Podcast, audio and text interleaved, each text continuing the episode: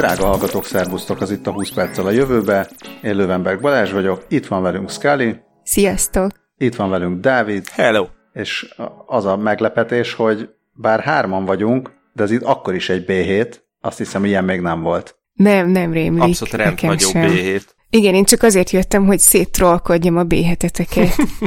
ez kiváló, ugyanis ez most egy ilyen ünnep előtti. Azt gondolom, hogy ünnepek előtti utolsó mindenképpen felvétel, de aztán majd meglátjuk, hogy mi lesz belőle. A múltkor, mint hogyha nagyon magabiztosan mondtam volna, hogy majd megyek haza, aztán majd jövök vissza, de hogy ebből pontosan mi lesz, azt nem tudom. Szóval a tervek szerint megyek haza, aztán jövök vissza, és akkor utána lesz majd 2022-ben felvétel legközelebb, de hát ezt átírhatja bármelyik ország bármelyik minisztériuma, ami majd egyszer csak azt mondja, hogy nem mehetek innen oda, vagy amonnan emide, vagy omikron emikre.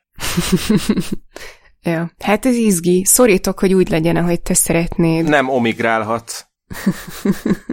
Viszont B7, mert koncepciónk van. Teljesen véletlenül. Mert az történt, hogy Dávid. Volt egy koncepciótok, amiben beletrolkodtam.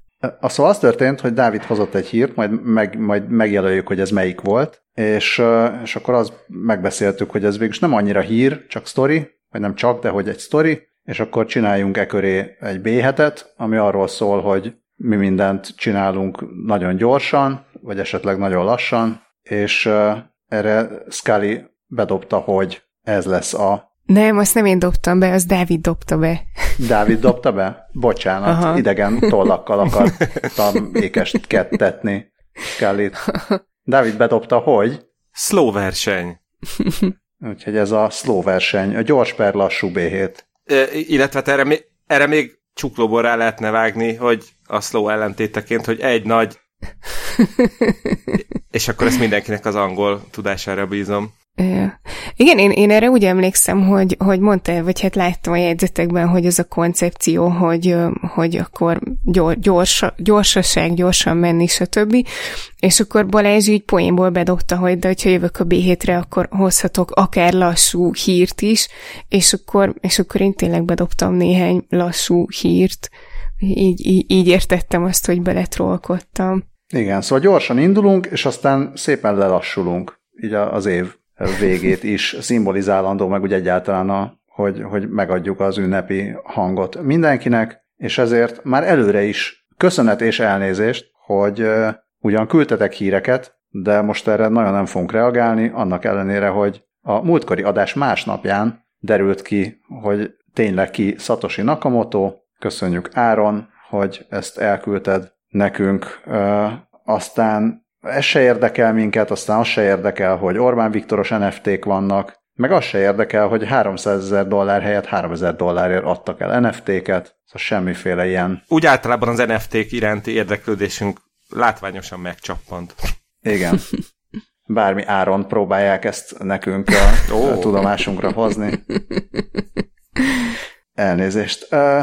Egy valami viszont egy kicsi follow mégiscsak van, de ez annyira follow hogy akár motto is lehetne, meg bármi ilyesmi is. Podcast fennállásának leg, egyik legjobb olvasói levele mindenképpen. Legmottóbb, legmottóbb olvasói levele jött.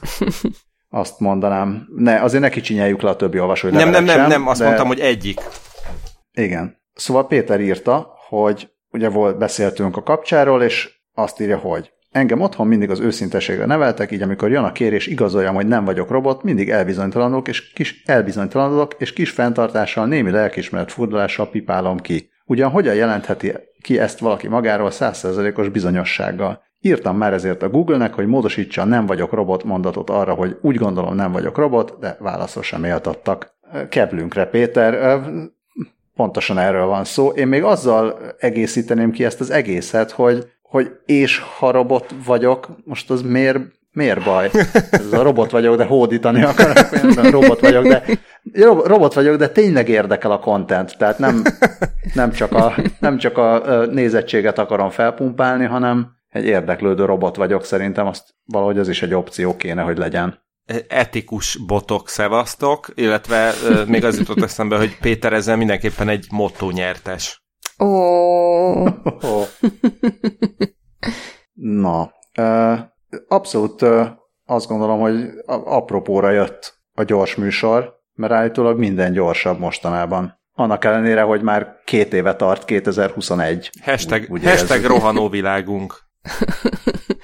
ja, de igazából igen, már, már tavaly óta gyorsabb minden, legalábbis azt írják a, a HVG-n, hogy még 2020-ban felgyorsult a föld forgása.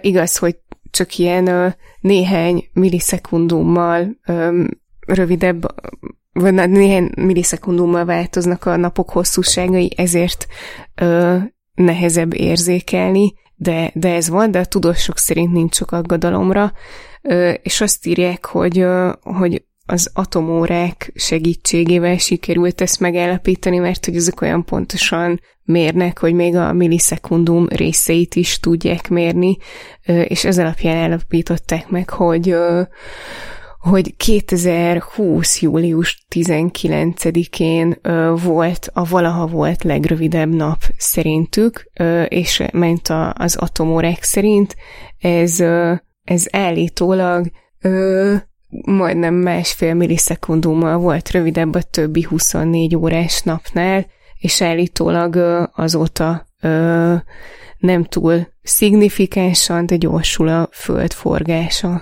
És ez... Mit kezdjünk ezzel? Hát állítólag semmi ok az aggodalomra. Nekem csak így, így eszembe jutott róla, hogy nem csoda, hogy minden gyorsabb. Hát kivéve, ha nem vagy, hogyha a műholdak vagyunk, mert, vagy tehát, hogyha esetleg a műhold hallgatóink számára azért okozhat problémát ez, de, de reméljük, hogy erre majd a, a terület szakértője, hogy a HVG fogalmaz, majd találnak valami megoldást. Igen, a, a terület, az... terület, mint fogalom? Tehát ilyen geometriai izé. Igen, igen. De vigyázz, vigyázz, mert nagyon hamar visszakanyarodunk szegény Jacques Titz professzorhoz és az ő kreálmányaihoz. És az épületekhez. Szóval itt a HVG cikkében azt írják, hogy hogyha az atomórákhoz igazítva működtetnék a műholdakat, akkor, akkor nem lenne gond. Nem azokhoz igazítják? Mihez igazítják a műholdakat? Fogalmam sincs, még sosem igazítottam műholdat. Hát, kedves mű- hmm. műhold igazgató hallgatóink, jelentkezzenek. Igen, van-e olyan hallgatónk, aki már igazított műholdat? Hát, ha van. Viszont... A, ő biztos egy ö, szatellit alakulat tagja. Elnézést. Ó. Oh. Na de most akkor jó ez, hogy jó ez, hogy gyorsabban forog a Föld, vagy, vagy nem jó? Ha a Föld ember lenne, akkor jó lenne neki ez, vagy nem lenne neki ez jó? Hát, ha ember lenne, akkor, akkor valószínűleg jó lenne, legalábbis nagyobb eséllyel élné túl a Covid-ot.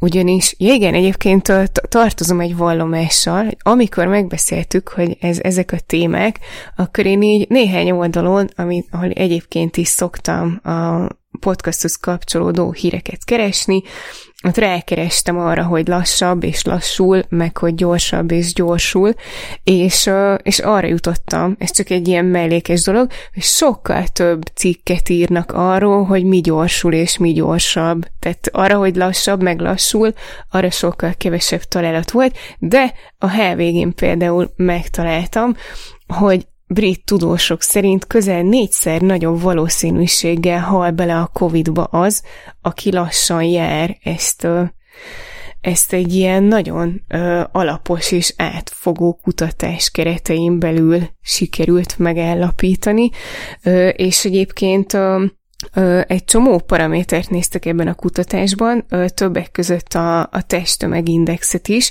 és ez nagyon érdekes volt, hogy, hogy aki lassan jár, az a, annál az akkor is nagyobb eséllyel ö, hal bele a Covid-ba, illetve nagyobb eséllyel alakul ki nála ö, szövődmény vagy, ö, vagy súlyosabb következmény. Tehát akkor is, hogyha, hogyha a testtömegindexe normális, tehát hogyha nincs rajta túlsúly, ö, és a, ahogy itt így olvasgattam a nature megjelent ö, kutatási eredményeket, ö, ott ugye ezt azzal magyarázták, hogy, a, hogy aki lassabban jár, annak a kardiorespiratorihu, na, Aki lassabban jár, annak a kardiorespiratorikus állapota rosszabb, tehát a, a, a tüdeje meg a szíve nem annyira edzett és erős, és akkor ezért, ezért van rá erősebb hatással a COVID.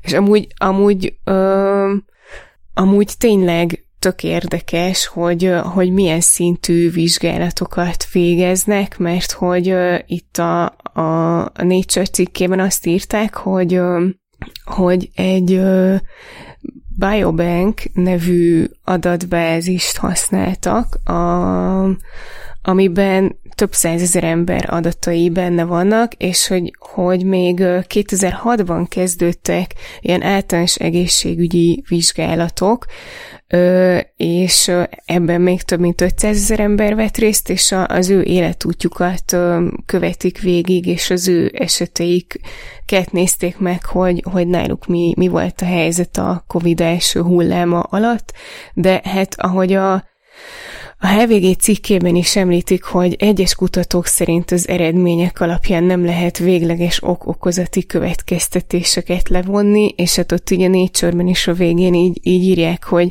azért itt így elég sok összetevő van, meg hogy például az, hogy ki milyen gyorsan sétál, az ilyen önbevallásos alapon működött, hogy ő most így lassú, közepes vagy, vagy gyors, ahogy sétál. Úgyhogy úgyhogy ezt nem tudjuk kijelenteni, hogy ez százszázalékos bizonyossággal így van, de azért, ezért inkább sétáljatok gyorsabban, kedves hallgatók, ez mindig jó. Ez is jó tanács, a másik jó tanács pedig, hogyha esetleg valakit megkeresnek angol száz médiától, hogy mint akármilyen kutatásban részt nem vevő, de mégiscsak szakértő nyilatkozzon valamit, akkor azt a Bianco mondatot, hogy bár a kutatás nagyon érdekes, de nem lehet egyértelműen kijelenteni, hogy okokozati összefüggés lenne.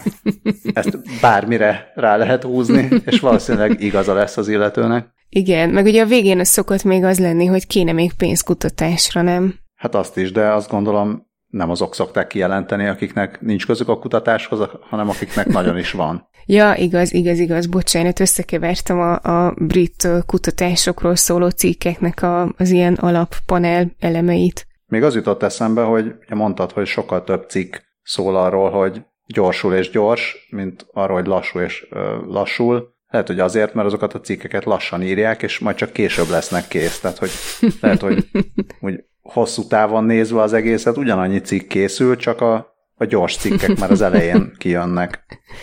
Ja, hát akár ez is, de egyébként nyilván olyanok is voltak a találatban, hogy nem tudom, gyorsult a valamelyik frissítéstől a valamelyik operációs rendszer, meg hogy a, a járvány terjedése gyorsult, és, és hogy sajnos olyat sokkal ritkábban írtak, hogy a járvány terjedése lassul. Úgyhogy, úgyhogy ebbe egy, egy csomó minden belejátszott még. Viszont tudjátok, hogy mi nem gyorsul? Na, mi nem? Hát a fény. Az nem gyorsul. Az már így is elég gyors. Na hát akkor a, mennyire? Az, az egész, az egész b inspiráló cikk, Cik, cikket igen. hozta el Dávid nekünk. Igen, ami egyébként valójában uh, semmiről nem szól. Pontosabban élünk, halunk a tartalmas tájékoztatásért. Nem, tehát ez, egy, ez a következő híre, hogy erre Balázs is felhívta a figyelmemet, hogy ebben nincsen szó semmilyen konkrét fejlesztésről, inkább csak egy ilyen Sajnos. gondolatébresztő, vitaindító és a többi. éjjel három a konyhában rovat. E, és egy, ugyanakkor egy gyönyörű szép példája a clickbaitnek, amire hatalmas lelkesedéssel vetettem rá magam, és akkor utána derült ki, hogy árnyékra vetődtem, ami ugye hát így a fény esetében kicsit problémás. Az inverse.com-on jelent meg egy fantasztikusan átverős címmel egy írás, ami úgy hangzik, hogy egy új technológia lehetővé teheti az emberek számára, hogy 7 millió mérföld per órával közlekedjenek. És az a, a az alcíme, mert hát azt mondjuk így leadnek nem nevezném, hogy a fénysebesség 1%-ával haladva kicsit több mint egy másodperc alatt lehetne eljutni Los Angelesből New Yorkba. És akkor ez így nagyon remek, jól hangzik. Hol ugye, a hazugság? Hol a hazugság? Sehol. gyakorlatilag nincs benne, igaz. nincs benne hazugság. A, a, mm, igen, igen, végül is a... a ne, ne. Valóban kéne új technológia, valóban kéne egy új technológia ehhez. Igen, biztos van olyan, lesz majd olyan új technológia, ami lehetővé teszi, hogy 7 millió mérföld per órával közlekedjünk, de ez még egyelőre nem létezik. És akkor itt azt ragozzák még jó sokáig, hogy a fénysebess, fénysebességgel egy másodperc alatt lehetne eljutni a Földről a Holdra, és egyébként meg a fénysebesség 1%-a is tízezerszer gyorsabb, mint egy utasszállító repülő.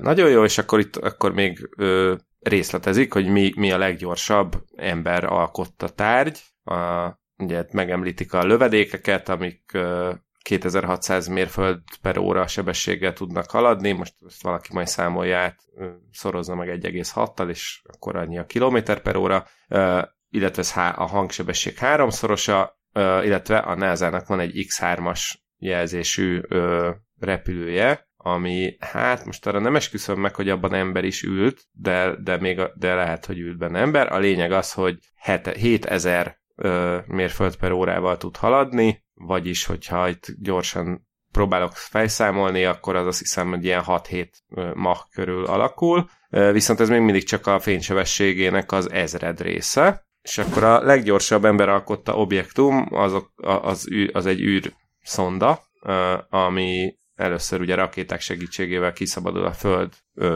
tömegvonzásából, és aztán szépen fel, felgyorsul, illetve a, ez a, a Parker Solar Probe nevű szonda, amit a nap közelébe küldtek el 2018-ban, a nap gravitációját használva 330 ezer mérföldes óránkénti sebességre gyorsult fel, ami már tényleg nagyon-nagyon gyors, de még mindig csak a fénysebesség 0,05 század százaléka. És akkor elkezdik még azt is fejtegetni, hogy hát miért, miért, miért lesz nagyon nehéz elérnünk a fénysebesség egy százalékát, leginkább azért, mert baromi sok mozgási energiára lesz rá szükség, és hát ez ilyen, hogy is mondjam, négyzetes, ha jól gondolom, akkor ez ilyen négyzetesen növekvő valami, mert ahhoz, hogy valami kétszer olyan gyorsan haladjon, ahhoz négyszer annyi energia kell, és így tovább és akkor itt egy egészen zavarba ejtő ö, példát hoz a, az inverse.com szerkesztője, hogy egy 110 fontot nyomó tinédzsert, ha szeretnénk felgyorsítani a fénysebesség 1%-ára, ehhez 200 billió joule energiára lenne szükség, ami nagyjából annyi, mint amit két millió amerikai ember használ fel egy nap alatt. Tehát, hogy itt a újságírónak van egy 55 kilós tinédzser gyereke, akit már nagyon megunt, hogy Igen. Covid alatt, Covid alatt miért van annyit otthon. Igen, és akkor itt még azon gondolkodnak hangosan, vagyis hát így leírva, hogy, hogy a mérnököknek új módszereket kell majd kitalálnia, hogy ennél is gyorsabban tudjunk haladni. Ugye még a legmodernebb rakéták is ugye, üzemanyagot égetnek, ami nem, nem túl hatékony. Aztán itt gondolkodnak rajta, hogy elektromos vagy mágneses erőkkel gyorsítanának fel űrhajókat, illetve a, a nukleáris fúzió is még szóba jöhet, mert az egy hatékonyabb üzemanyag, mint a bármi más. illetve hát ugye van már szó arról, hogy már itt az ilyen warp drive-oknak az elméleti alapjait is kezdik felrajzolni a derékkutatók illetve hát ami még van, a, és ez egy ilyen be, tehát működő, bizonyíthatóan működő technológia, ezek az ilyen napvitorlák, ugye hát ezekről már így beszélgettünk, azt gondolják bizonyos kutatók, hogy ilyen napvitorlák segítségével a fénysebesség 10%-át el lehetne érni. Itt közben, bocs, közben ne, ne haragudj, csak gyorsan egy ilyen gyors lábjegyzetet, hogy ne később kelljen, hogy én rákerestem, hogy van-e magyarul bármi arról, hogy napvitorla, és akkor találtam nagyon sok ilyen kerti bútor jellegű hirdetést meg cikket, majd, majd utána kiderült, hogy azt, amit, amiről beszélünk, az a napvitorlás, ami viszont olyan űrjármű, amit a fény sugár nyomása gyorsít fel. Van egy ilyen nagy, több, több négyzetméteres, vagy több tíz négyzetméteres fólia, amit kifeszítenek valamilyen merevítő szerkezettel, és miután már kijutottak az űrbe, ahol ugye a több, tí- több tíz négyzetméteres kifeszített izék azok nem találkoznak semmiféle lég ellenállással, akkor, akkor ha beállítják őket úgy, hogy mint a szél, csak a fény hajtsa ezt a, ezt a járművet, akkor ugyan nagyon lassan, tehát nagyon kismértékben gyorsulnak, viszont akármeddig fent tudják tartani ezt a gyorsulást. Tehát ezért tudják elérni a nagyon nagy sebességeket, mert igazából nincs semmi, ami lassítaná őket, viszont ezt a kis ütemű gyorsulást meg um, fenntartják jó sokáig, és akkor előbb-utóbb tényleg elérik ezeket a rettenetes sebességeket. Igen, és hogyha valakit ennél behatóban érdekel, a, a napvitor. Bárhol máshol olvassa. Bárhol máshol olvassa. Va, vagyis hát az inverse.com cikkében nek a, a végén e, van egy link, a, amit le lehet kattintani, és akkor ilyen egész komoly napvitorla fizikát lehet e, tanulmányozni a, a valamelyik amerikai egyetem e, jó voltából, de ez tényleg csak ínyence, ínyenceknek, haladóknak, esetleg mazoistáknak ajánljuk, mert nagyon sok fura képlet fogja várni azokat, akik kattintanak. É, még, még azért beszélek mm, ilyen össze-vissza, hogy végre letöltődjön az oldal, és el tudja mondani, hogy a University of Alaska-nak a derékkutatóinak a az okosságait lehet ö, napvitorla fizika témában olvasgatni. Szóval akkor még nem holnap megyünk egy másodperc alatt New Yorkból Los Angelesben. nem holnap megyünk, és még ennél is több időre lesz szükségünk, hogy a hozzánk legközelebb eső csillagot, az Alpha Centaurit meg tudjuk látogatni. E, viszont ugye ez 4,37 század fényévnyire van, ami a IFL Science szerint a mostani technológiákkal kb. 6000 évig tartana az utazás. Viszont a Australian National University kutatója dr. Chatura Bandutunga nemrég kiadott egy közleményt, ami, ami szerint ilyen ennél kevésbé konvencionális megoldásokban kéne gondolkodni, ahhoz, hogy, hogy erre esélyünk legyen. És hát már évtizedek óta gondolkodnak rajta, hogy esetleg lézerekkel lehetne valahogy megoldani a, a, a gyorsabb utazást, és van is erre egy, egy projekt, amit Breakthrough Starshotnak hívnak, ami hát meglepő módon egyébként egy napvitorlás történet. Hát nem, nem, nem napvitorlás, de ugyanúgy vitorlás. De igen, igen, igen. Tehát végül is a, a, a, ugyanezt a logikát használja, csak nem a nap fényével, hanem, hanem lézer sugarakat küldenének utána, vagyis hát azt használnák hajtásra. Ezzel csak egy probléma van, hogy, hogy hát a Föld légköre az elég, elég ronda dolgokat művel a fénysugarakat, pont szerte széjjel töri őket, meg megváltoztatja az irányukat, úgyhogy ez nem a legjobb, nem a legjobb megoldás, ehhez például a holdra kellene ilyen nagy lézerágyút telepíteni, de hát az meg baromi drága lenne. És most az a nagy újdonság, hogy Bandutunga professzor azt állítja, hogy a ilyen különféle földi teleszkópoknál ilyen adaptív, adaptív optikák segítségével kompenzálható lenne a légkörnek ez a torzító hatása. Ehhez az kellene, hogy fölküldeni egy műholdat föld, föld körüli pályára, ami onnan lelő egy lézert a földre, eh, ami alapján meg lehet mondani, hogy éppen milyenek a légköri viszonyok, és akkor ennek megfelelően lehetne a földön lévő sokkal erősebb lézereket összehangolni, hogy egy pont, pontra tudjanak fókuszálni. Egy kicsit úgy, mint a, mint a halálcsillag esetén, és hát tényleg elképesztően durva sebességeket lehetne ezzel elérni. A egyetlen probléma van, hogy egy irtózatos energiaigénye lenne. Azt mondják, hogy hát egy ilyen lézernek kb. 100 gigawattosnak kellene lennie, és összehasonlításképpen a teljes egyesült... A A teljes Egyesült Államok energiahasználata bármelyik pillanatban kb. 450 gigawatt körül alakul, és azt hiszem, hogy a Paksi atomerőmű az pedig olyan 2 gigawattot tud összehozni. Úgyhogy hát ez nagyon sok, de azt állítja a Bandutunga professzor és dr. Paul Sibley, ennek a kutatásnak a társszerzője, hogy viszont nem kellene ezt folyamatosan üzemben tartani, körülbelül 10 percig kellene lőni a lézert erre a vit- kis vitorlás járműre. Ez fizikus nyelven az adj egy húszast, nem? Tehát csak 10 perc. Igen.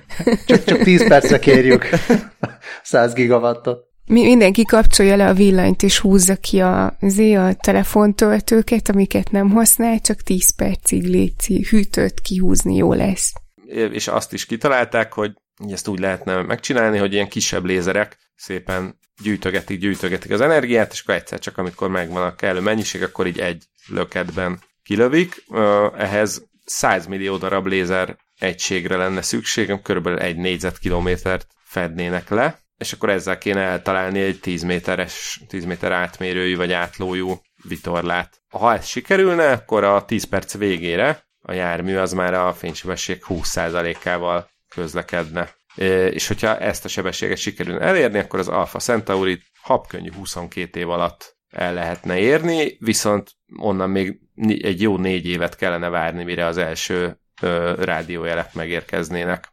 Úgyhogy, de hát azért az már, azért az mégiscsak egy ilyen belátható időtartam, úgyhogy hát nagyon, nagyon kíváncsi leszek, hogy ez mondjuk esetleg így a mi életünkben megvalósul-e még. Volna, volna itt azonban még egy apró pici probléma, hogy hála, hogy meg kellene oldani, hogy az a szegény űrvitorlás ne olvadjon széjjel, amikor telibe kapja egy ilyen, ilyen erejű lézersugár. Ehhez azt a megoldást javasolják, hogy nagy tükröt kellene a lézer vagy a jármű hátuljára elhelyezni, ami a ráeső fény 99,99%-át visszaverné. És mi lesz azzal a felülettel, ahova visszaveri? Hát igazából, a, ne, igazából ez már úgy nem egy pontra verné vissza, hanem úgy szétszóródna Aha. több felé. Legalábbis remélem, hogy van benne egy ilyen elképzelés. Mert az, az egészen rajzfilmszerű lenne, hogy visszaverni ugyanoda. Igen, ez olyan, kik, ilyen Tom és, nem is Tom és Jerry, hanem a, a gyalogkakukból. Gyalogkakuk. A, a préri farkas, igen. e, és hát akkor ez még egy fantasztikus, rengeteg energiát és, és pénzt és minden egyebet felhasználva sikerülne ezt akkor 22 év alatt megvalósítani, és akkor ezzel azt érnénk el, hogy az Alpha Centauri mm, csillagrendszerén, vagy naprendszerén ez az űrszonda néhány nap alatt így átsuhanna, ahol nagyon valószínű, hogy egyébként nem kerülne közel egyetlen bolygóhoz sem, de azt írják, hogy az a szépség ennek az elképzelésnek, hogy onnantól, hogy ez a lézerrendszer megvan, onnantól a további űrszondákat utána küldözgetni már viszonylag olcsó lenne, és tényleg csak néha kéne 10 percre a 100 gigawattot belőni. Hát meg ugye azért 22 év alatt gondolom mást is kifejlesztenek. Igen, Tehát lehet, igen, igen. Azért közben azért dolgoznak még ezen azon. Igen, és akkor van itt még egy kép a Breakthrough Institute jóvoltából, hogy néznek ki, amikor bekapcsolják a lézereket, akkor tényleg egy ilyen egy négyzetkilométeres ilyen napfényszerű sugár nyaláb hagyná a földet, ami azért úgy elég látványos lenne. És azt kiszámolták már, hogy hány madarat, meg egyéb szerencsétlen repülőállatot sütne meg ez a lézer az alatt a 10 perc alatt?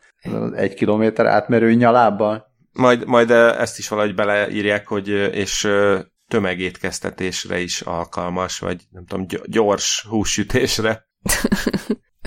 Engem az is érdekelne, hogy, a, hogy az unatkozó nyugdíjasokat, vagy nyugdíjasokat, unatkozó milliómosokat is lehet-e ezzel a, a, az űrbe küldeni, mert végül is, hogyha 22 évre menne, uh, tudom, Jeff Bezos vagy Elon Musk, az lehet, hogy jobb lenne nekünk itthon, mint, mint az, hogy csak így az űr széléig mennek. Nem? Vagy rossz indulatú vagyok? Nem, dehogy.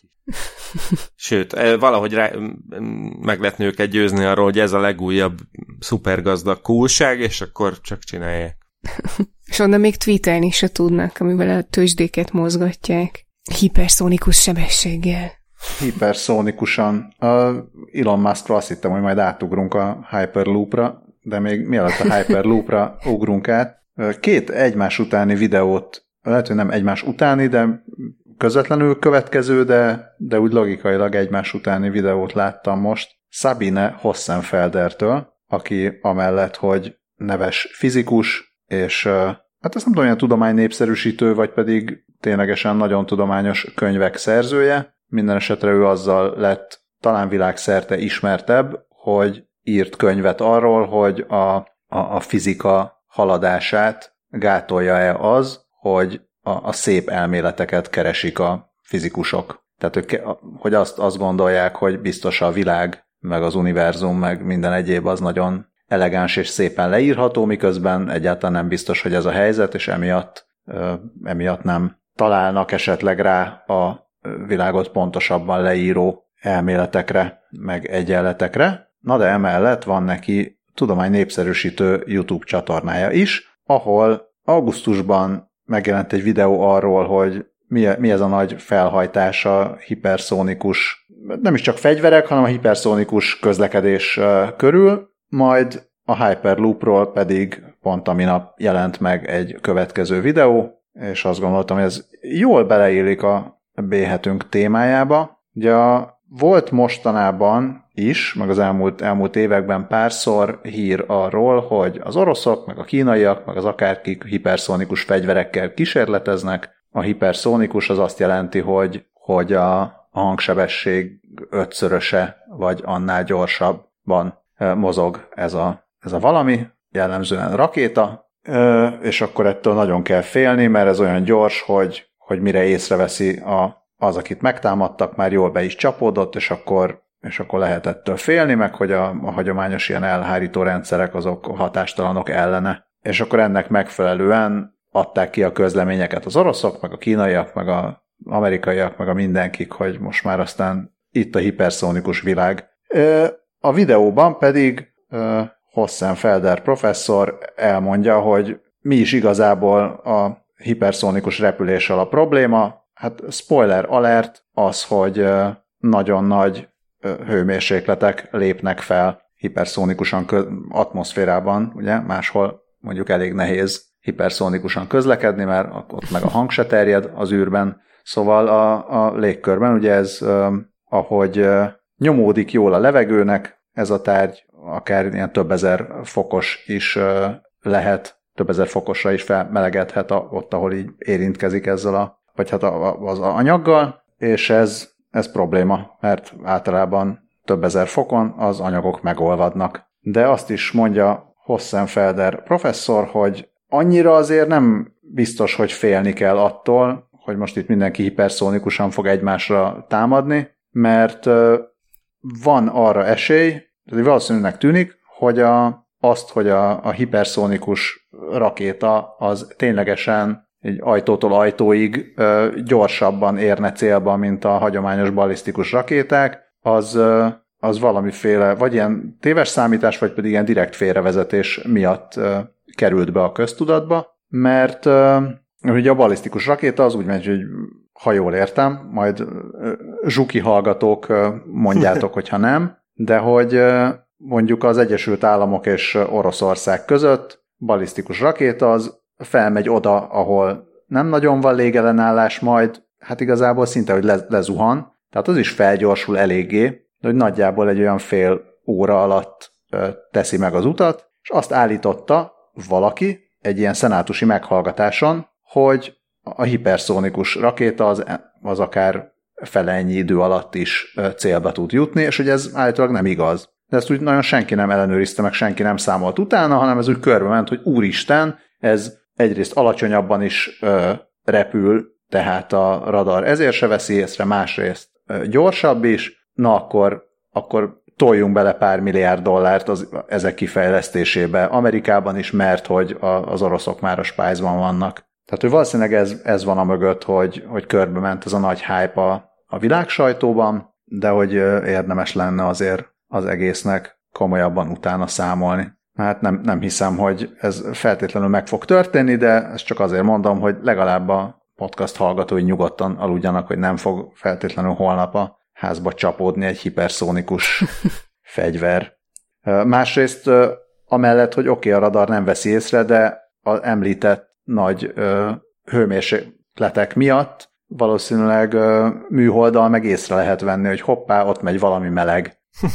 szóval ezért sem kell félni. És harmadrészt meg Legalábbis ettől. Szabin Hossenfelder előadásait melegen ajánljuk. Nem csak ezt, hanem a másikat is. Igen, a, a következőt pedig, ha már itt Elon Musk lett a, az évembere valahol, azt hiszem, talán, ugye? A Time, Time magazin. Na, a, a Time-on a meg is jelent a videó arról, hogy vajon a Hyperloop az csak hype-e, és szintén egy ilyen nagyjából 10 perces videó arról, hogy, hogy valójában mi is a, a probléma, Musk Hyperloop ötletével, ahol ugye egy ilyen vákuum csőben menne szuper, meg hiper, meg egyéb szónikus sebességekkel, vagy hát annak megfelelő sebességekkel a vasút. Úgy egészen röviden a legnagyobb probléma, a két legnagyobb probléma az egyrészt a, az, hogy a, a vákuum elérése az, az eléggé nehéz, a másik az, hogy ugyanakkor nem lehet teljes vákuumot csinálni, hiszen mondjuk beszállásnál, meg kiszállásnál azért nem szeret az ember úgy vákuumba beszállni, meg kiszállni, tehát valahogy ezt is meg kell oldani.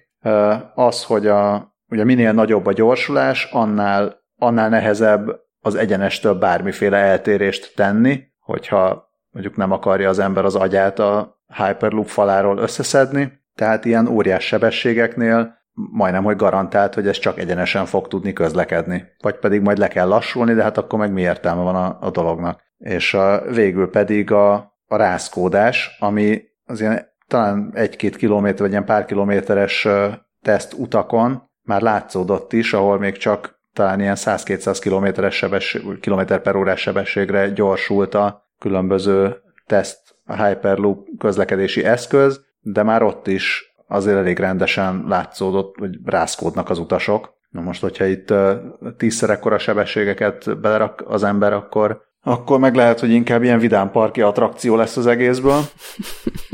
Szóval, szóval azért ott tartunk most, hogy bár persze elméletben tök jó az, hogy csőpostával közlekedünk majd pár év múlva, azért vannak itt olyan komoly fizikai és mérnöki kihívások, amik, amik hát egyáltalán nem, nem azt, nem azt mutatják, hogy, hogy ugye láthatáról lenne az, hogy itt működő Hyperloop megvalósul mostanában. Ami, amiben meg nem gondoltam bele, de ebből a videóból valahogy így újra előjött, hogy a Hyperloop az nem valami, amit az Elon Musk csinál, hanem az egy koncepció, amit különösen azért, mert ugye nem, nem nagyon tudnak vele egyelőre gyakorlatban mit kezdeni, ezért azt így bedobta az open source-ba, és akkor lehet ráhozni megvalósítási ötleteket, tehát ez a hogy mondjam, ez a céges rajzpályázat, vagy tervezétek meg a logónkat, csak nagyban.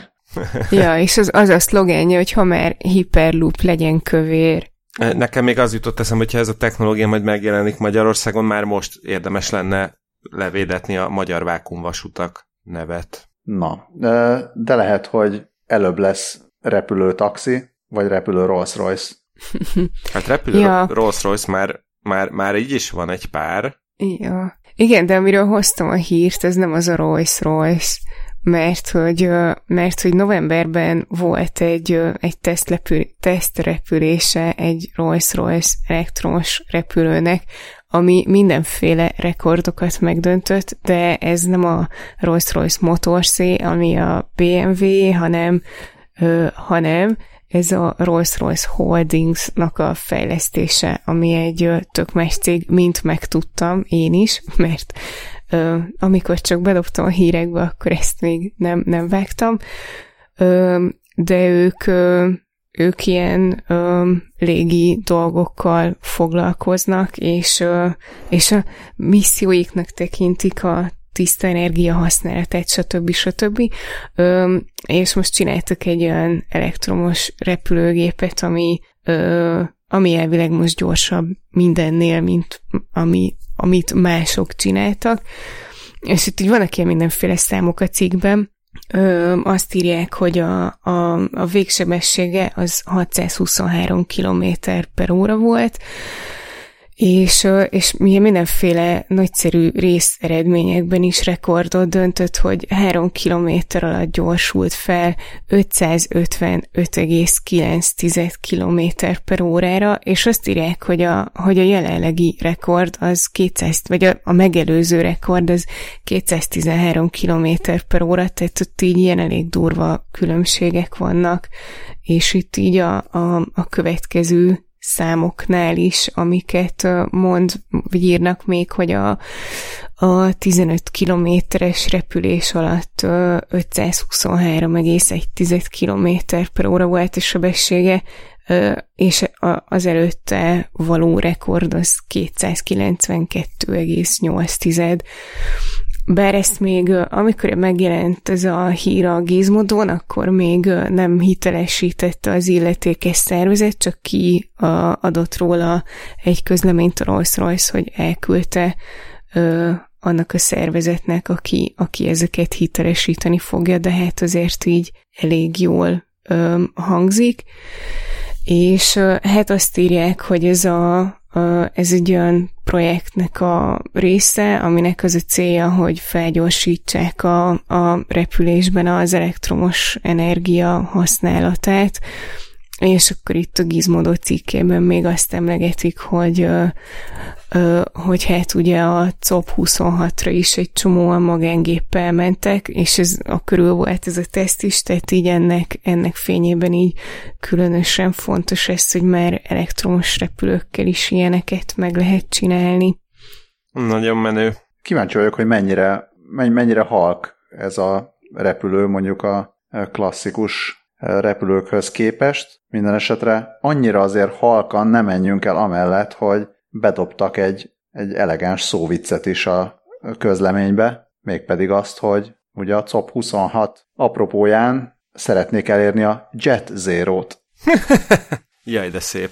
Ja, igen, és ezt elfelejtettem megemlíteni, hogy a gépnek a neve a Spirit of Innovation, amit azért egy kicsit sajnálok, hogy semmi, ö, semmi izgi rövidítése nincsen, de nagyon magasztosan hangzik. Egyben ez egy tisztelgés Charles Lindbergh előtt, mert ő volt az, aki először átrepült Amerikából Európába, és az ő gépét, amivel átrepült, azt hívták Spirit of St. Louis-nak. Oh, wow.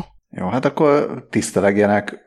Nem tudom, hogy nincs esetleg valami, na hát itt most kis, kis és nagy fizikusok esetleg írjatok, hogy ez ugye ilyen propelleres meghajtású, amellett, hogy jet zérozhatnak itt napestig, de ez... Ez nem jet. Ez nem jet, hanem propelleres, hogy van-e esetleg valami ilyen fizikai határ, amit, amit el lehet így érni. Tehát van egy, van egy ilyen határsebesség, hogy annál gyorsabban nem lehet menni propellerrel, mert kíváncsi lennék. Mert nem, nem, tűnik, tehát nem tűnik olyannak ez a propelleres technológia, ami, ami ugye végtelenségig fokozható lenne, vagy hát amivel végtelenségig fokozható lenne a sebesség. Most a végt, nyilván egy ilyen időzőjeles végtelenségig, de hogy...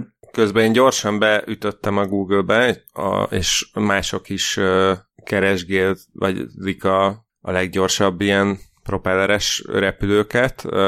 A világ jelenlegi leggyorsabb propelleres gépe az orosz Tu-114-es, amely 869 km per órás sebességet ért el már 1960-ban, és még ugyan volt egy XF-84H Thunder Screech nevű csodálatos ö, propelleres gép, ami, amit ö, arra terveztek, hogy 1609 km per órás, az 1000 mérföld per órás sebességgel tudjon repülni, de ö, azt gondolom, hogy ez csak terv lehetett. Ö, az mondjuk még ebből nem derült ki, hogy ö, hogy van-e elméleti maximum ennek, de még annyit írnak itt a csodálatos Google kérdéseknél, hogy ö, propelleres gép átlépheti-e a hangsebességet, amire ö, azt írják, hogy legfeljebb akkor, hogyha a propeller maga ebben a pillanatban leválna, és akkor a gép úgy haladna tovább magától, mert ennek az lenne a baja, hogy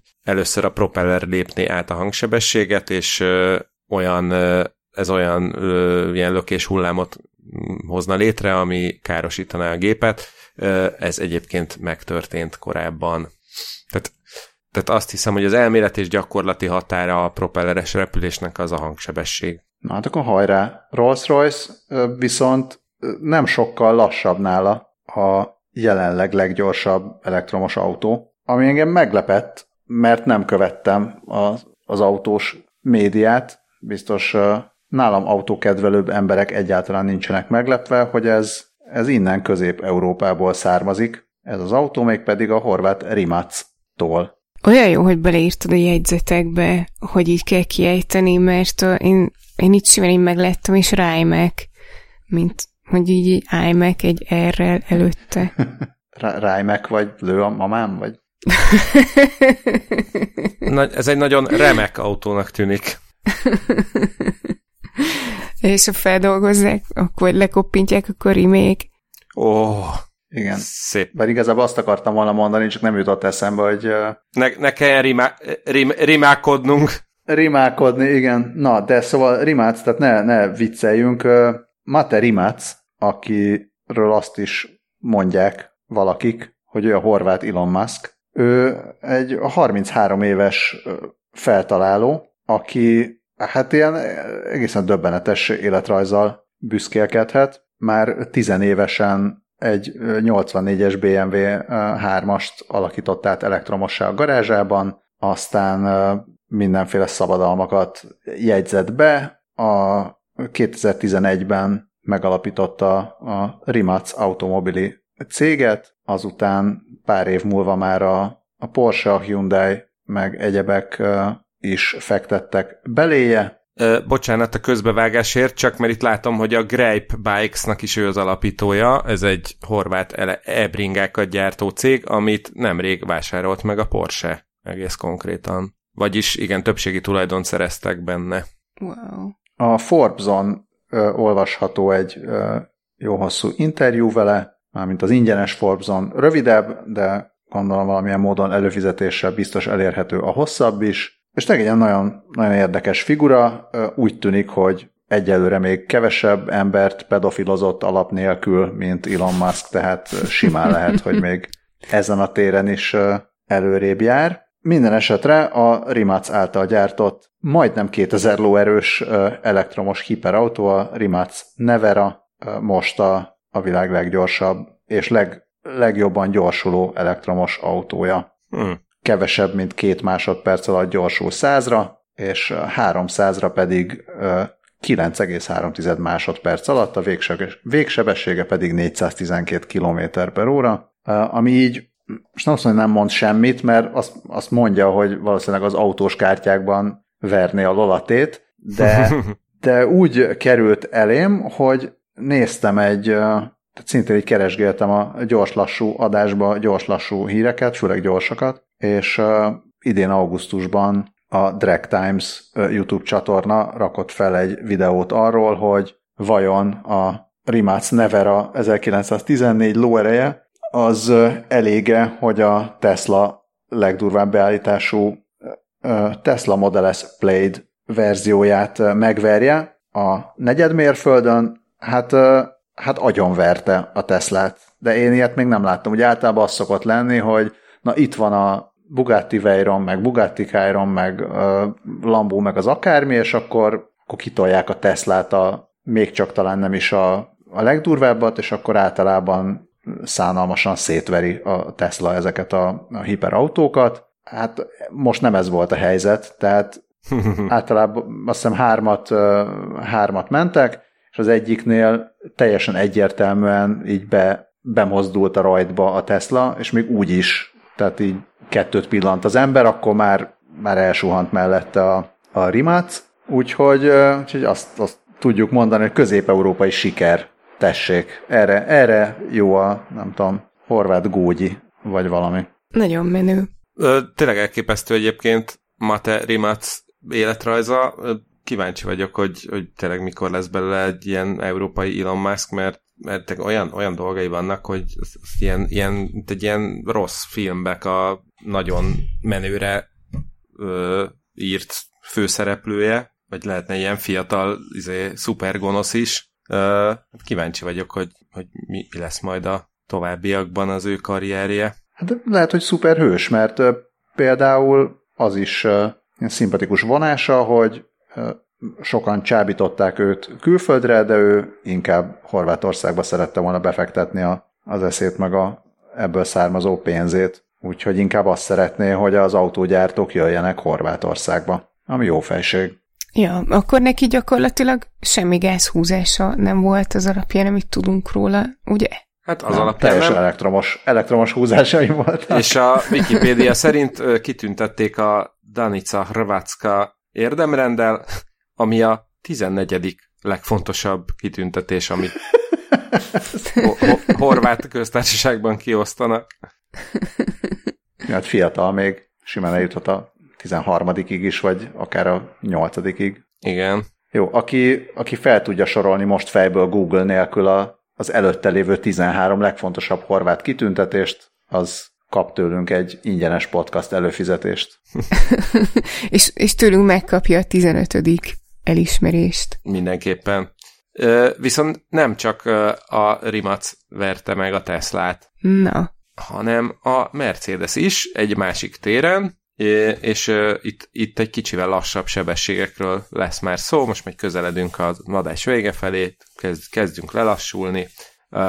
De a lényeg, ja, méltán népszerű zöldpálya.hu megírta, a Európában a Mercedes kapott először engedélyt a hármas szintű önvezetés használatára. Ugye az önvezetésnek hat szintje van, nullától az ötösig, ugye nulla az a, az a hagyományos autó, amiben mindent kézzel kell csinálni, és az ötös az meg már hát, amikor a...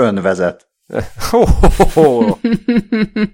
Így van, és az ötös az pedig az már tényleg a, az, az ilyen jövő autója, amiben beülünk, már nem is autó alakú, nem lefekszünk, tévézünk, sportolunk, minden más csinálunk, csak épp nem vezetünk, mert azt már az autó elintézi helyettünk. Na, e, e között van félúton a hármas szint, ami már azt, azt, már azt lehetővé teszi, hogy elengedett kormányjal utazzunk, de azért még készen kell állni arra, hogy ha baj van, vagy bármi van, akkor, akkor be lehessen avatkozni. E, ez ugye a Tesla, ez ígérgeti már, már évek óta, van is belőle botrány, hogy, hogy Elon musk finoman szólva nem bontották ki az igazság minden részletét, ugyanis már 2016-ban több ezer dollárért árulták a Full Self-Driving nevű szoftvercsomagot, viszont engedélyt azt még sehol nem kapott a Tesla, úgyhogy aki vásárolt ilyet, annak is csak ilyen béna kettes szintű önvezető autóként lehet használni a Tesláját, ami azt jelenti, hogy van sávtartó automatika, meg adaptív tempomat, de egyébként folyamatosan fogni kell a kormányt, mint az állatoknak. és akkor, na, és akkor most itt van a, a Merci, amelyik már Németországban megkapta az engedélyt a hármasra. Egyelőre, ha jól tudom, akkor két autója van a Mercinek, ami, ami erre alkalmas. Az EQS az elektromos ö, luxus limuzin, amit nemrég mutattak be, illetve amiről a zöld, talán a zöld pályás különadásban beszélgettünk is Balázsra, illetve az, e, az új S osztály, ezek már fel vannak készítve a hármas szintű önvezetésre, és akkor innentől német autópályán már ezt lehet használni, de van itt egy kis de, ugye ezt Drive Pilotnak hívják a Mercinél, ezt a szoftvercsomagot, és az a kis de, hogy bár a német autópályán ugye nincs sebességkorlátozás, de a hármas szintű önvezetést azt maximum 60 km per órás sebességig szabad használni. Úgyhogy nem tudom, hogy ez hogy lesz eleinte, hogy ezt majd lekorlátoz a szoftveresen a Merci, vagy legalább 60-nál szól, hogy most már azért fog meg a kormányt, ha jót akarsz, de a lényeg az, hogy ezzel a Merci Európában az első ezen a téren. Tesla már egyébként tavaly szerette volna ezt ki, kiérdemelni, de egy német bíróság elutasította a kérelmüket, mert azzal indokoltak, hogy a Tesla megtévesztette a vásárlóit azzal kapcsolatban, hogy az önvezető rendszerük mire képes, és akkor ezen kívül még a Hondának van egy hármas szintű önvezetés lehetővé tévő szoftveres megoldása, amit a Honda Legend modellekben lehet használni, de csak Japánban, és ott is csak bizonyos területeken, hogyha jól értettem a hírt. Úgyhogy hát ez a helyzet, hogy lehet embertelenül sok millió forintért venni hármas szintű önvezető mercit, amivel aztán lehet 60-nal vánszorogni a német autópályán elengedett kormányjal. Aminek nagyon örülnek a német autópályán, gondolom, hogyha 60-nal megy valaki. Hát valószínűleg ott azért, hogy is mondjam, némileg jobb a közlekedési kultúra, mint Magyarországon, ezért ezt azért ott nem nagyon csinálják meg, mert azért lehet, hogy ott azért a rendőrök is hamar odaérnek, hogy ez így talán egy kicsit veszélyes, de mondjuk azt el tudom képzelni, hogy ilyen nagyvárosok vonzás körzetében a reggeli dugóban elő, elő, előfordulhat olyan, amikor ilyen 50, 50 és 60 közti sebességgel ö, csordogál a forgalom, és akkor, akkor a nagy, yeah. nagy merci tulajdonosok már átadhatják a vezetést az önvezető rendszernek. Igaz, amikor be, leérnek az autópályáról, akkor vissza kell, hogy vegyék, de lehet, hogy egy-két telefon vagy egy-két e-mail belefér már, mielőtt beérnének az irodába. Wow. Ez, arra végül is ez tök, tényleg tök jó, hogyha ott vagy a dugóban, ami azért szokott lenni a német autópályán, és látod, hogy oké, a következő fél órában biztos, hogy nem mehetsz majd 60-nál többel, akkor nem neked kell idegeskedni, viszont amikor megint lehet menni, uh-huh. autóban sebességgel, akkor meg akkor meg lehet, hogy szívesen is vezet. Hát igen, igen, meg hát valahol el kell kezdeni ezt a dolgot, aztán nyilván ezt majd szépen felemelik, gondolom először 80-ra, aztán majd 100-ra, és akkor utána meg majd azt mondják, hogy na, akkor most már lehet küldeni. No jó, hát ez is jó. Ö, nem, nem tudom, akarunk most tippelni? Szoktunk tippelni? Nem szoktunk tippelni. Azt tudom, hogy 2010 valamikor, mikor elindultunk, 5-6, akkor már akkor beszéltünk önvezető autókról, és talán egyszer-kétszer említettük azt is, hogy azért itt az önvezetésnek a, a vége az nagyon nehéz, de hogy annyira nagyon nehéz, hogy tényleg nem lehet megmondani, hogy ez, ez most pár év múlva lesz, vagy 50 év múlva a Citroen bódéja, de én most ahogy egyre, egyre többet olvasok róla, egyre kevésbé vagyok biztos abban, hogy bármit lehet arról mondani, hogy mikor lesz itt akár négyes, akár ötös szintű önvezetés. Hát ez igen, igen, ez biztos, hogy években mérhető, de lehet, hogy évtizedben is akár. Én, én nem hiszem, hogy 2031-re ö, többségben lennének a... Tehát szerintem 2031-ben még bőven az ilyen 4-es, 5 szintű önvezető dolgok, azok legfeljebb olyan, ilyen abszolút zárt helyeken, tehát mondjuk nem tudom, egy ipartelepen, egy, egy egyetemi kampuszon, ami el van zárva a forgalom elől,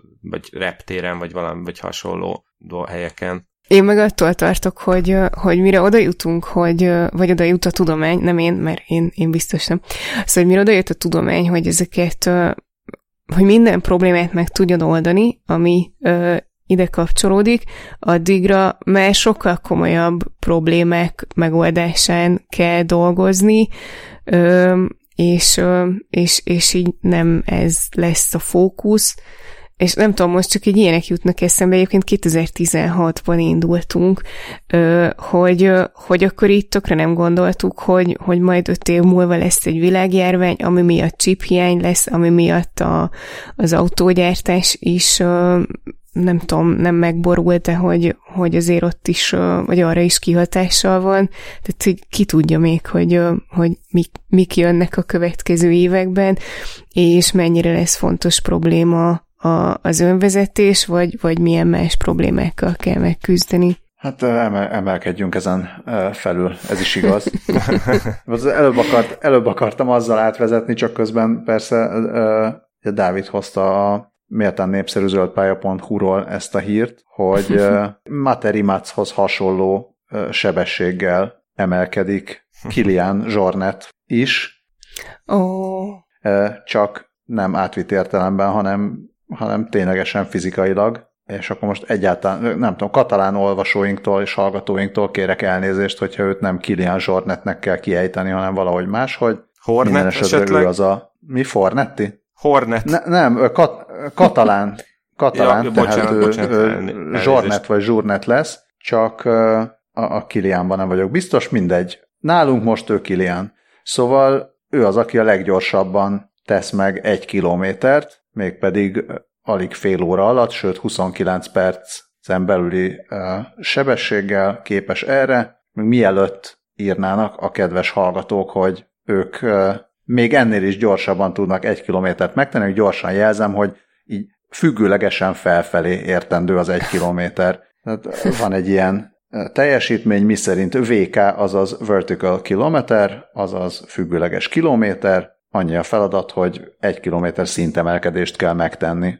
Tök mindegy, hogy milyen távon. Tehát adott esetben, ha felállít valaki egy egy kilométeres létrát és felmászik rajta, akkor az is jó, vagy ha talál egy pályát, ahol, ahol, ahol nagyon lassan emelkedik, de nem tudom, 15 kilométert kell megtenni, és ez alatt emelkedik egy kilométert, az is jó. Szóval ezt kell összeszámolgatni, hogy, hogy kinek, kinek mi fekszik jobban, vagy ki, ki mire képes jobban, vagy hogy, hogy tudja beosztani az erejét, hogy minél gyorsabban tegye meg ezt az egy kilométer szintemelkedést. Fölfelé? És a, Ja, igen, igen, hát az emelkedés. Szóval igen, tehát végül is annak is lehet egy rekordja, hogy az egy kilométer szint csökkenést megtegye valaki, és, és mondjuk túlélje. Lehet, hogy erre is vannak próbálkozások, az is érdekes lehet, most, hogy mondod, még viccen túl is akkor ezt majd a follow szerintem megnézzük, hogy, hogy ki, az, aki, ki az, aki lefelé a leggyorsabban tette meg az egy kilométert, úgyhogy utána még kamerába tudott nézni. Minden esetre Kilian Zsornetről a Salomon futó kellékeket, és azt hiszem, hogy sí, futó és sí, meg talán egyéb sportkellékeket gyártó cég csinált egy uh-huh. tök hangulatos négy perces videót, hogy, hogy hogyan edzett erre, hogy választotta ki a pályát, és, és végül, hogy sikerült neki a, a 29 percen belőle, kerül, belőle kerülnie, és azért is, amellett, hogy gyorsasága téma most, így az ünnepek előtt, meg az újévi fogadalmak előtt, szerintem egy nagyon inspiráló videó. Tehát ha esetleg valakinek kell inspiráció, hogy edzen, még akár a nagy ünnepi kajálások előtt, vagy pedig majd esetleg azt mondva, hogy majd az ünnepi kajálások után elkezdek futni, vagy hegyet mászni, vagy bármi hasonló, akkor, akkor tegye be watch laterbe, vagy pedig, vagy pedig nézze meg most ezt a videót. Ennyi. Ennyit akartam erről csak elmondani. A teljesítményt... nagyon, nagyon menő.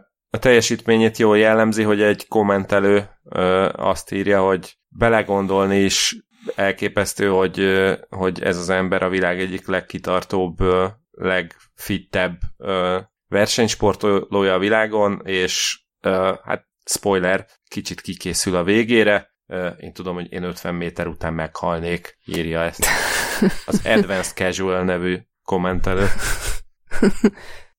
Ti eljutnátok 50 méterig? Hát addig még talán. Meg az elején még használja ezeket a ilyen olyan, mint a síbot, de ez a túrabot. futóbot, vagy nem is a túrabotot. Hm. Ja, jelölje be, ha ön nem túrabot.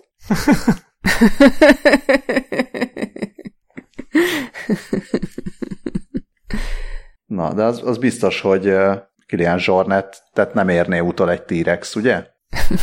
hát ezt ezt sem megcáfolni, sem megerősíteni nem tudom, mert a, abban a cikkben, amit itt hoztam a végére, abban öm, csak a gyaloglásáról van szó a tirexeknek, és a futásáról nincsen. Öm, az, azt viszont megállapították egy viszonylag friss kutatásban, hogy valószínűleg meglehetősen komótosan sétáltak a Tyrannosaurus rexek.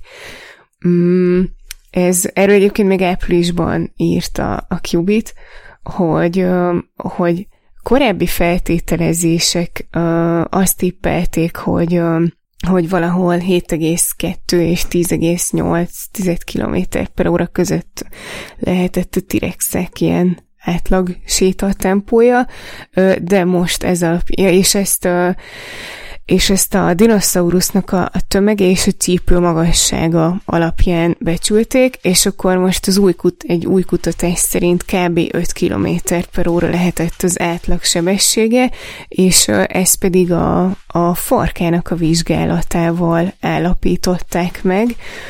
Ö, létrehozták a farok bio- biomechanikai modelljét, ami meg is tekinthető, vagy aminek a mozgása meg is tekinthető a cikkben, ahol ott így tényleg komótosan sétál egy, egy T-rex, és meg lehet figyelni, hogy, hogy hogyan mozog a, a farka, és és ez, ez alapján, a mozgás alapján lőtték be ezt a tartományt, viszont az fontos hozzátenni, hogy itt meg kizárólag a farok viselkedéséből próbálták meg megbecsülni, hogy hogyan mozgott az élőlény, úgyhogy ez sem, valószínűleg ez sem annyira pontos, mint hogyha az egyéb tényezőket is figyelembe veszik, de az, azt írják, hogy a, a cikkben, hogy a hogy a futással majd csak most fognak foglalkozni, vagy hát áprilisban úgy volt, hogy most fognak elkezdeni foglalkozni, és megnézni, hogy, hogy az milyen lehetett.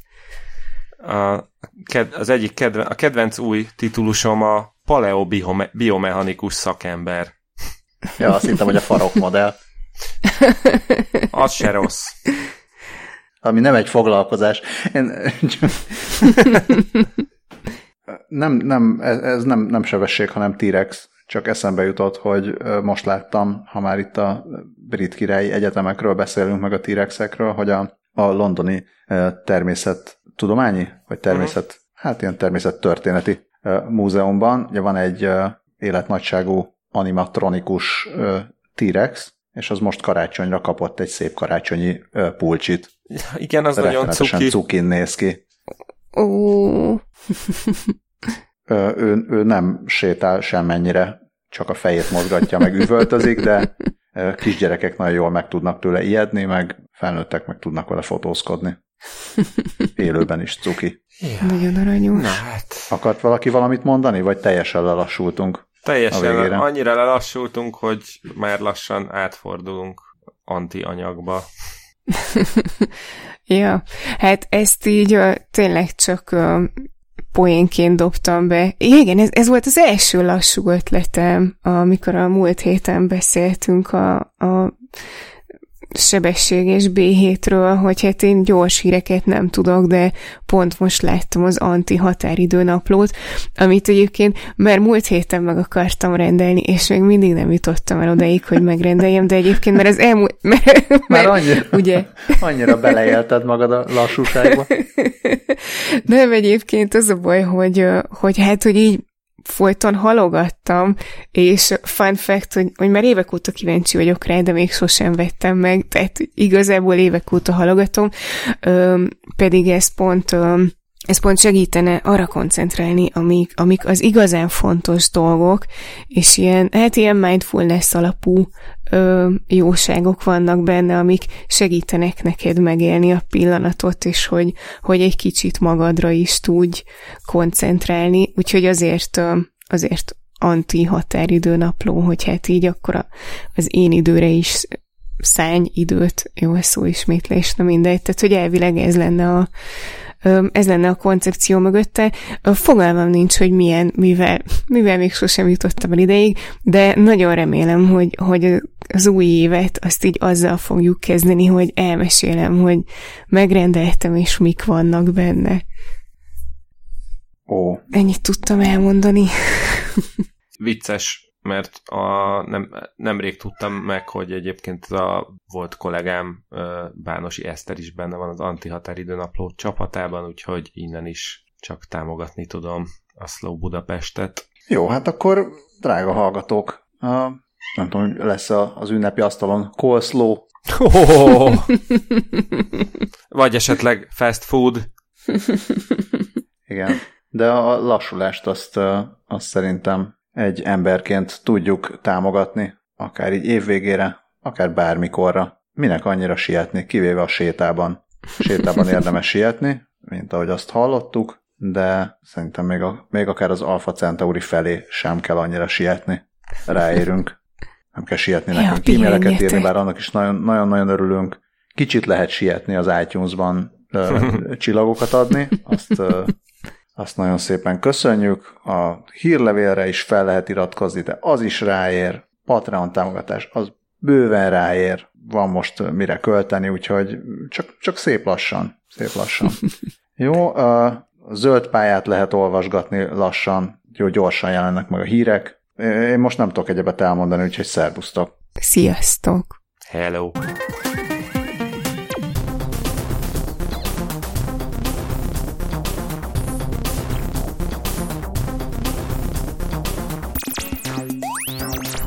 Én még akartam valamit mondani, de direkt a végére hagytam, hogyha kivágod, akkor, akkor ne kelljen. Csak amikor uh, Dávid mesélt a cikkről, ami inspirálta az egész adást, és hogy ilyen clickbait volt, és hogy úgy tűnt, hogy valami gyors dologról szólt, de aztán mégsem, akkor így el tudom képzelni, hogy így úgy azzal kezdte Dávid, hogy ah, fast, és a végén így, ah, fast